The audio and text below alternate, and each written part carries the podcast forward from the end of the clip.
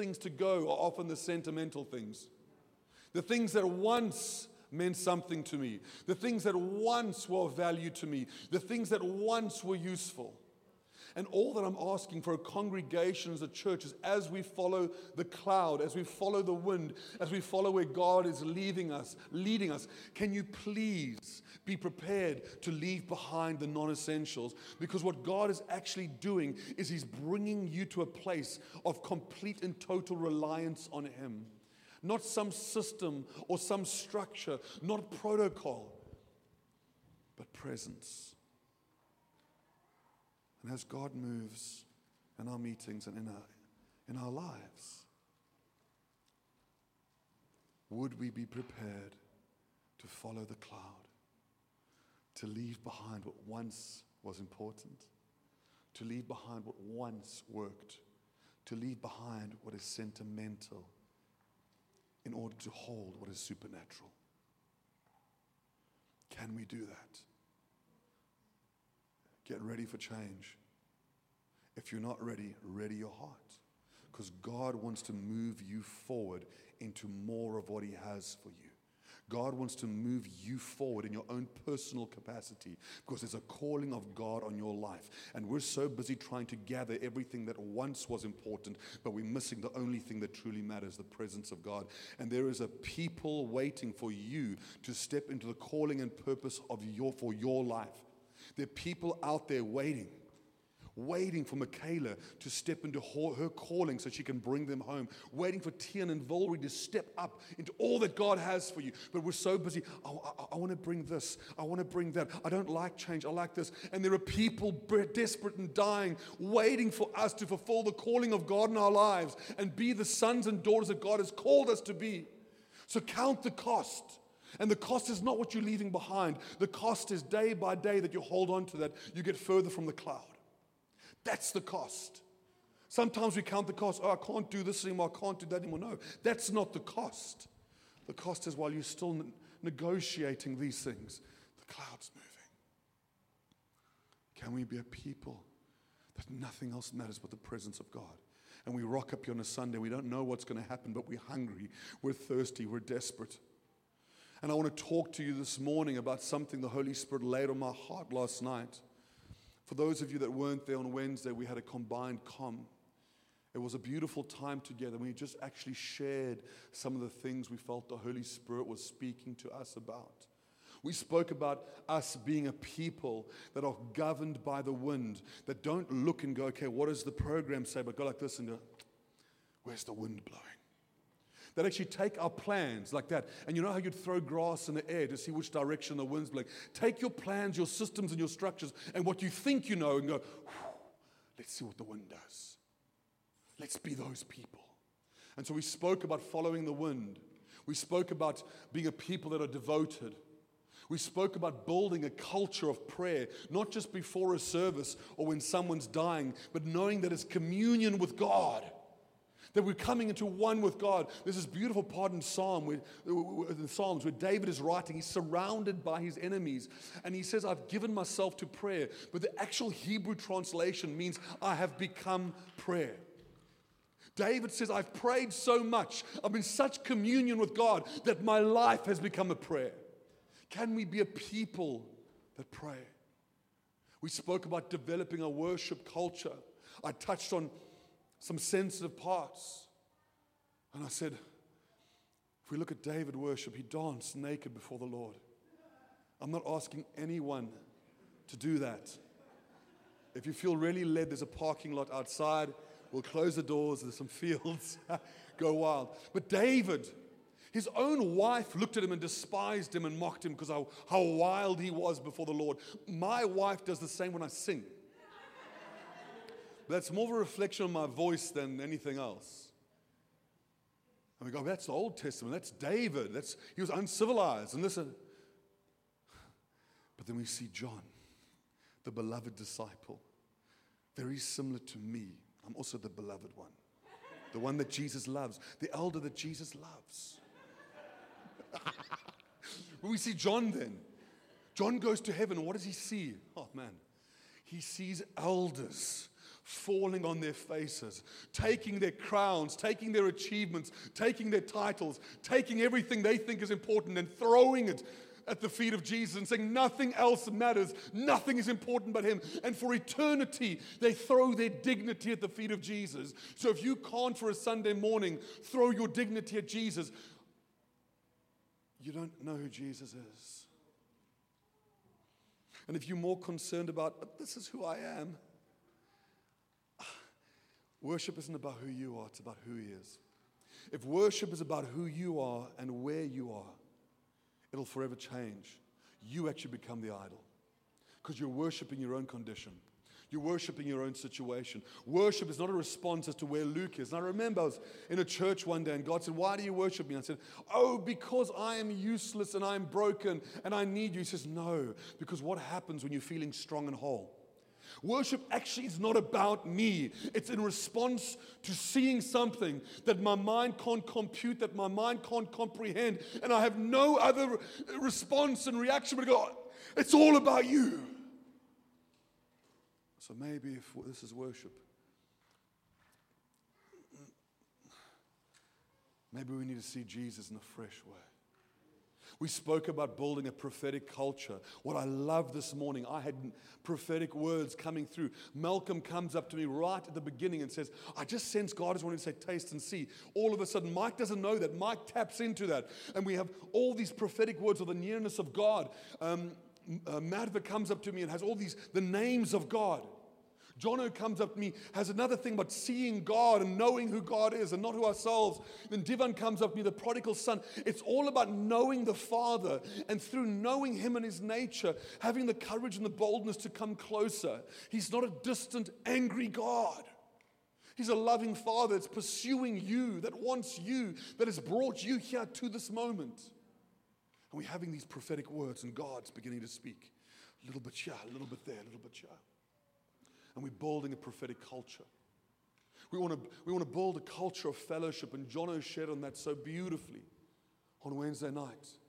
Fellowship isn't just getting together and having coffee. Fellowship is me seeing you, Lisa, and you and your walk with God being more important than my walk with God to me. Paul writes this as the most beautiful thing. Paul says, and I'm paraphrasing, so all theologians in the house do not judge me. Paul writes and he says, I would be accursed and cut off from Christ if it meant that you could get to heaven. Think about that. Paul says, I would go to hell so you can go to heaven. Oh, man. I think then you're starting to scratch on what fellowship looks like, where you and your walk with God is more important than mine and me. It's the most incredible thing. I'll walk away from Jesus if it means you can have him forever. I'm not there. Absolutely not. I want to be there. It's just, it's just far. It seems far in my own mind. But that's the heart. Where my heart is worrying, the calling of God in your life is more important to me than the calling of God in my life. That my purpose becomes you stepping into your purpose. And that I promise you, that is my heart. So one of the things I wanted to discuss this morning was an incredibly well-known passage of Scripture. Can we, can we put it up, my lovely assistant? And the first, Acts two, verse forty-three. My other loveliest, I've got so many wonderful assistants. And I just want to read a bit through this. It says, and awe came upon every soul, and many wonders and signs were being done through the apostles, and all who believed were together and had all things in common. Now, next verse.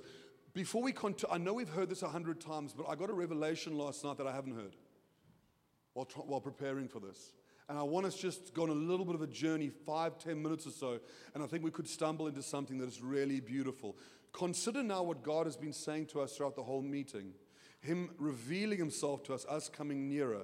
I had no idea that that is what God was going to say this morning. And it goes on to say, and they were selling their possessions and belongings and distributing the proceeds to all as any had need.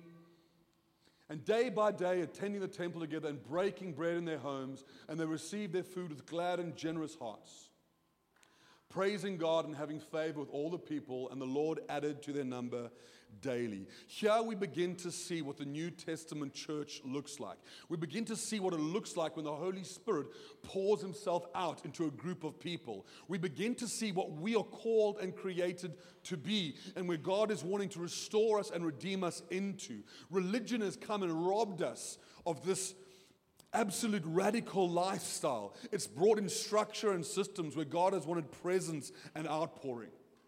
It has brought in, you know, these, these, these, these man-made systems, and God wants to come in like a mighty flood. So yeah, we begin to see a picture of what the New Testament looks like. This should be what our heart burns for.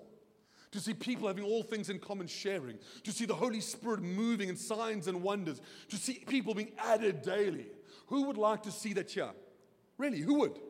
Whose heart genuinely burns for revival and to see God move in a way that changes and transforms not only Milnerton, but the country and beyond?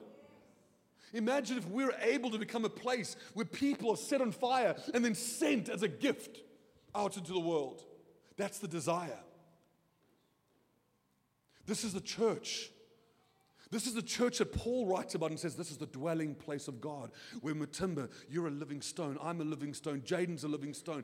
We all come together as living stones being built together and become the dwelling place and the house of God. This is the church, the body of Jesus. This is the bride that he's returning for, the bride that he laid himself down for. This is the one thing Jesus values almost above every other thing, is this church.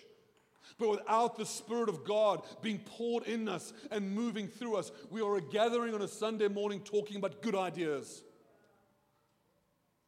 The Holy Spirit is what makes us the church, not us. Otherwise, we're a group of people with nothing better to do on a Sunday morning. And if that's the case, I guarantee you I can find better things to do on a Sunday morning. I am here because the life of God is here. I am here because the Holy Spirit is here. And I want more of that for me, and I want more of that for you. This is what the church is. So how do we become this church that, that lives and moves and has its being in Him? That everything we do is centered around it in one thing and one thing only. And that's what I want to talk about today. In the build-up to this particular scripture, so this is what the New Testament church should look like. This is what we are aspiring to be and following the cloud to be.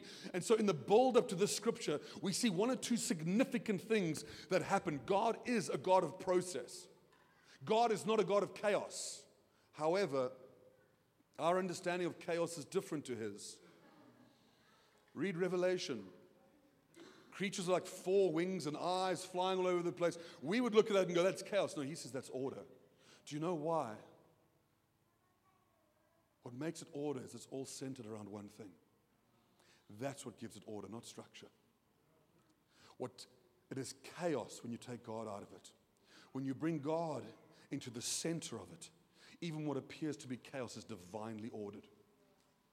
So if we keep God in the middle here, it doesn't matter what a Sunday looks like. If God is centered, there is order and process in what God is doing. So the next scripture is Acts two, verse one to four. And we all know that it says, when the day of Pentecost arrived, they were all together in one place, and suddenly there came from heaven a sound like a mighty rushing wind, and it filled the entire house where they were sitting.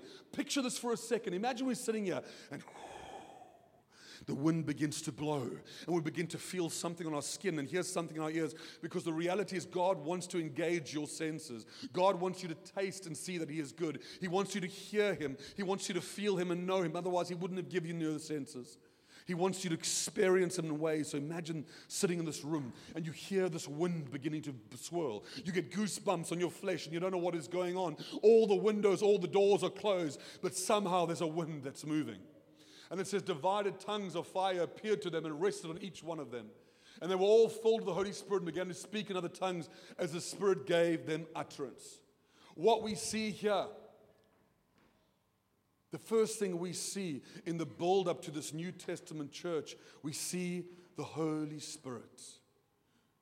We see Pentecost. We see the Holy Spirit being poured out on a group of people that we would look at and go unqualified, that we would look at and go undignified, that we would look at hiding away because of persecution in, the, in this room trying to find God, and there was fear and there was worry and concern in their hearts. We would look at and probably go, weak, no faith. you know what God sees? Hunger, thirst, desperation. He sees a group of people where it's actually not about their fear. It's not about what they're going through. It's about coming to the one person who can solve all their problems, coming to the one person that they will walk through hell to get to. And here we find them in a, in a living hell where their Savior is gone. They don't know where Jesus is, what's going on. And all of a sudden, this wind begins to blow. So the first thing we see in the build-up to this New Testament church full of signs and wonders is an outpouring of the Holy Spirit. The second thing we see is Acts two, verse thirty-seven to thirty-eight.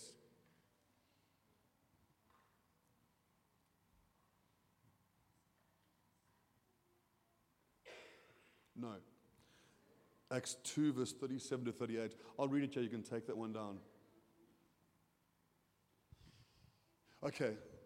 Verse thirty-seven to thirty-eight, and it says, "And Peter said to them, 'Repent and be baptized, every one of you, in the name of Jesus Christ, for the forgiveness of your sins, and you'll receive the gift of the Holy Spirit.'" So what they what they say, what they're seeing now, Peter, people are witnessing this. They're watching this outpouring of the Holy Spirit, and they're saying, "What is this?" And Peter comes and says, "Repent and be baptized, and you will receive the same gift that we currently have." They're looking at these, these tongues of fire. They're seeing people preaching in tongues. They're seeing this wind blowing and the move of the Spirit. And like us, they're witnessing this thing. And Peter says, "If you want this, repent and be baptized, and you shall have the same thing." So we see an outpouring of the Holy Spirit. We see hearts moved to repentance and being saved by God. And the third thing we see is Acts two forty-two. I'll carry on from here. Once we see a people being filled by the Holy Spirit, once we see a people coming into repentance and saying, "Whatever that is, I want it. It doesn't matter what it takes." And we see repentance saying, "God, not me, but you." We begin to see out of the Holy Spirit and repentance a devoted people being birthed. A people coming into contact and witnessing the outpouring of the Holy Spirit.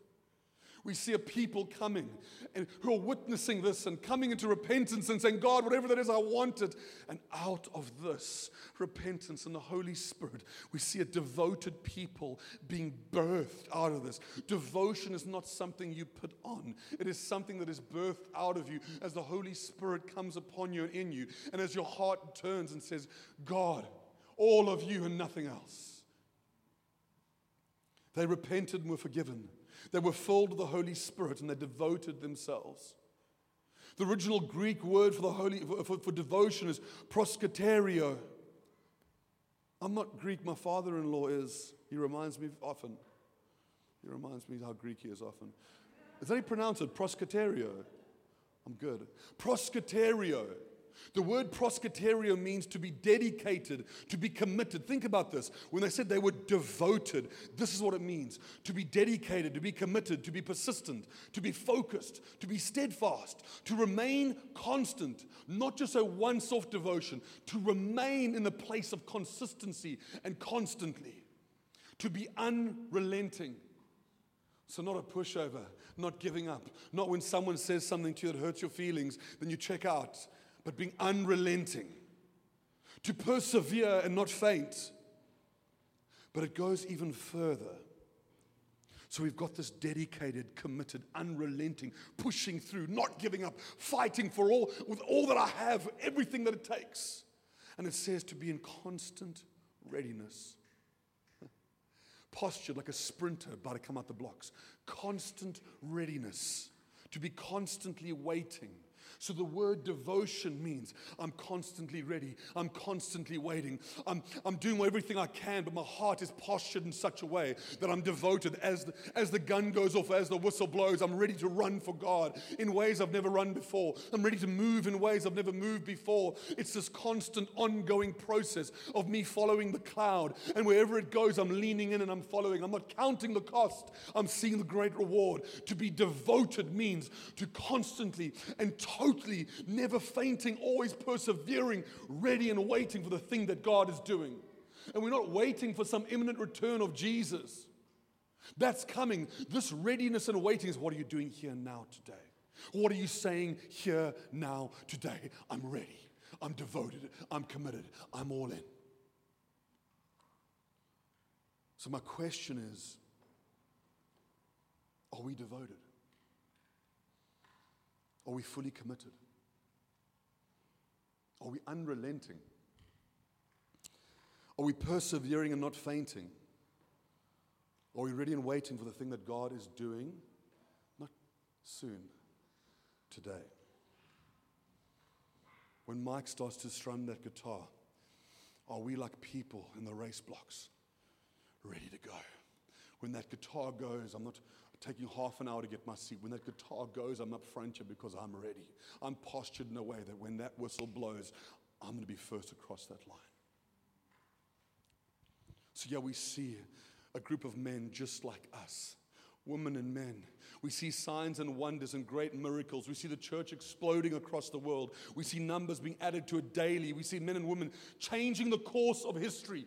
Men and women more unqualified than us. Men and women poorer, rejected, persecuted. We would have walked in that room, and in many regards, and the carnal would have been the cream of the crop in that room. But here they are, proskaterio, ready and waiting, desperate and fully committed. Whatever they have, they bring it worth. And we see men and women changing the course of history in this one room, changing the course of history, changing the world. Men and women just like you and me, full of the Holy Spirit and fully devoted. Proskaterio, fully devoted, fully committed, constantly ready and waiting. Is that our posture? Or is it about me, my offenses, my issues, my fears, my hurts, me? Could we posture our hearts in such a way where change isn't scary? Change is necessary. Can we posture our hearts in such a way where, where whatever it takes? I brought Eddie and Christine back from the airport, and we were just talking, and I said, if Andrew phoned me tomorrow and said, Timbuktu, I'm there. I'm not asking, I'm not counting the cost, I'm there. Because I'm fully committed. I'm proskaterio, everything for the kingdom of God. So what I could do this morning is we could sit and go through a list of what devotion looks like in the practical. I could say to you, devotion looks like not missing church because the weather's good or because it's a long weekend. It's interesting sometimes on a long weekend, you see either the really poor or the really committed, but those are the only people that are here. The ones that can't afford to go away, the ones that are walk, the ones that are working, or the ones that are really in this to win it. You do. I'm sorry, you do. So I could sit here and say devotion looks like the... to prioritizing and not neglecting the gathering of the saints, coming to church to worship God, to hear His word, because you weren't created to be an island. You weren't created to worship God on your own. You're part of a body, and if if if you're not here, then I'm, I don't have a foot. And if you're not here, I don't have a hand. Part of our body is missing. So I could say being devoted means come to church. Don't miss come. Being fully involved and invested, worshiping wildly and passionately, and not the... this is just who I am. No, it's not about you. It's about a God where elders are falling on their faces. I could mention these things about being fully devoted. I could say giving of yourselves in every way, not only to Jesus, but to His bride. If Jesus came to lay His life down for His bride, why can't you lay your pride down and your sense of needing to feel free and not structured or controlled down? He came to lay His life down, not for random citizens, but for a bride that would one day become the vehicle in establishing His kingdom on earth. That's why we're here. Not to have a good meeting, but to disciple each other, to love each other, to become the vehicle through which the kingdom of God is established here on earth. These are all amazing things to be devoted to, a great life to live. They're great things. But this is what the Holy Spirit spoke to me about last night. The truth is, all of these things are just fruit. being committed to God and his bride, being fully devoted, it's a fruit. Devotion is a fruit of an underlying root. So we can put on devotion, or we can grow a root that causes devotion to spring forth out of us like fruit. Can I go to Acts two, verse twenty-two with luck? It says, "Men of Israel, hear these words. Jesus of Nazareth, a man attested to you by God with mighty works and wonders and signs that God did through him in your midst, as you yourselves know." Just press pause there. As you yourselves know. So what is happening is Jesus has been crucified. Pentecost has come. Now people are saying, what is going on? All of these guys are speaking in different languages. There's a manifestation. There's signs and wonders. And now Peter is explaining to them what has happened. And it says, God did through him, sorry, God did through him in your midst, as you yourselves know. Next one, please. This Jesus, this Jesus, delivered up according to the, def- uh, the definite plan and foreknowledge of God, you crucified and killed him by the hands of lawless men. A few verses later, I'm, I'll, hang with me for a second. A few verses later, it goes on to say, yes, this Jesus again, this Jesus God raised up, and all, and, and of that you are all witnesses. So yes, Peter's saying, the Holy Spirit has come, and everyone's looking and saying, what is this about? And he says, this Jesus. They're seeing signs and wonders. They're seeing devotion. They're seeing repentance. They're seeing the Holy Spirit being poured out. And what does Peter say? It's all about this Jesus who you witnessed, who you saw, who you were aware of. Another translation puts it this way. Can't you see? Peter's saying to all of those witnessing Pentecost, witnessing these signs and wonders, Peter looks and says, can't you see it? God has resurrected Jesus, and we have all seen him. We see people repenting. We see people being baptized and filled with the Holy Spirit. We see devotion. But what did they see that led them to this life? They saw Jesus. So we're looking at the fruit of being filled with the Holy Spirit, of repentance, of baptized, being baptized, of, of being devoted. We're looking at those and going, how do we get there? And they're, we're seeing that. And they're looking at us and saying, we saw Jesus, this Jesus, resurrected by God, who we've all seen and witnessed. True devotion is the fruit of the root of revelation. It was the revelation of Jesus that led them to repentance. It was the revelation of Jesus that led them to being filled by the Holy Spirit. It was the revelation of Jesus that led them to being devoted. When they saw Jesus for who he truly was, there was no other response than to repent, to be filled with the Holy Spirit, and to become devoted. Devotion wasn't something they conjured up in themselves. It says that they were witnessing these signs and wonders, witnessing this outpouring of the Holy Spirit. And they asked Peter, what is this? And Peter says, this is Jesus. True devotion is the fruit of a root of revelation. When Jesus, who he truly was, became a revelation to them, they had no other response but devotion. Devotion without revelation is obligation.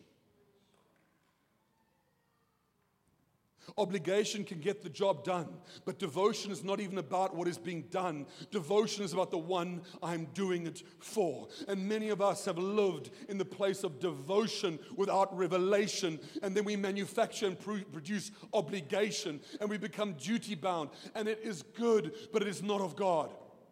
We become very faithful, but not filled with faith. And in order for us to become a people full of devotion, we need a fresh revelation. And as the Holy Spirit was speaking to us this morning, talking to us about coming nearer, knowing God, seeing him, what he's saying to you is, I want to give you a revelation so that you can respond with devotion. I want to show you parts of me you've never seen before so that you can see the New Testament church being birthed in you and through you. The scripture says, can't you see it? That's what Peter says to them. Can't you see it? Can't you see Jesus and his infinite beauty, his infinite worth? It's not about you. Can't you see his love, his goodness, and his faithfulness to you? Can't you see his heart for his bride? He laid his life down, and Peter's saying, isn't it obvious why this is happening? Isn't it obvious why there's revival? Isn't it obvious why there's devotion? Because we've had a revelation of who Jesus truly is. And that's what we lack. Devotion has become obligation because we've moved away from a place of revelation. We've moved away from the place of knowing you more and more and more. We've set up camp and the cloud has moved, but we're counting the cost and we don't want to change. And he's saying, if you're prepared to let go of those simple things, I will give you supernatural things. If you're prepared to, to walk away from some of these things that are, that are holding you back, I will bring you into more. I will bring you into the fullness of what I have for you. I will give you a revelation of who I am, and your response will be devotion. It says they devoted themselves to the apostles' teaching and fellowship, to the breaking of bread. It says that awe and wonder came upon them, signs and wonders. All who believed were together, day by day attending the temple together, breaking bread, praising God, and having favor with all people. Favor with all people. And the Lord added to their number day by day those who were being saved. All of this, this is the New Testament church. This is who Joshua generation longs to be, wants to be as we follow the cloud. This is who our desire is to become, this here on the earth now. These signs and wonders, this devotion, all of this was because of the revelation of Jesus. And Paul is saying the same thing to us today. We come into worship. We come in to hear the word. We come, we want signs and wonders. We want to see God move. But he's saying, can't you see? It's not about these things. It's not about devotion. It's not about any of these. It's about the one thing. And because you've given yourself to a revelation of Jesus, to see him in a new way, all of this fruit comes. All of this happens because we become a people prioritizing one thing and one thing only, his presence. We've become a people going after one thing and one thing only, revelation. And from that, he will birth a people of devotion. Jesus is the revelation that leads to devotion. I could stand up here all day and say, come to church, come to this, come to that, do it. Do it. And you know what? You would, because you are honoring, because you are faithful, because you are good, because you desire to do what is right in God's eyes. But there would be an element of obligation. There would be an element of doing it, doing it because it's the right thing to do. If you give yourself to a greater revelation of Jesus in worship, in word, in fellowship together, you will find yourselves entering into a greater realm of devotion, where it's not out of obligation, but out of desperation. I want that thing more than anything else.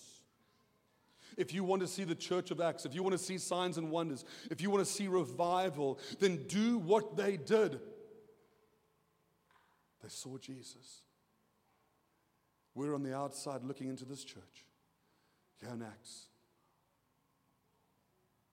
And we're seeing all of these things. And what do they say? Peter looks and says, isn't it obvious? The one thing we're looking at is him.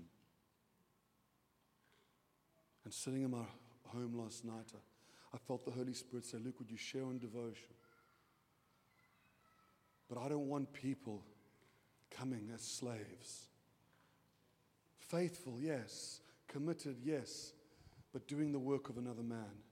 I want them to come as sons and daughters into my home, to co-labor with me because the reward is theirs too. I want to reveal myself in such a way where you see my beauty, my kindness, where you see my goodness, my desire, my plans and purposes for your life. I want to reveal myself in such a way that the only response you can have is, take it all. I'm ready and waiting. The cost doesn't matter. I want to follow this cloud wherever it leads me. Revelation produces devotion. Can we stand and pray?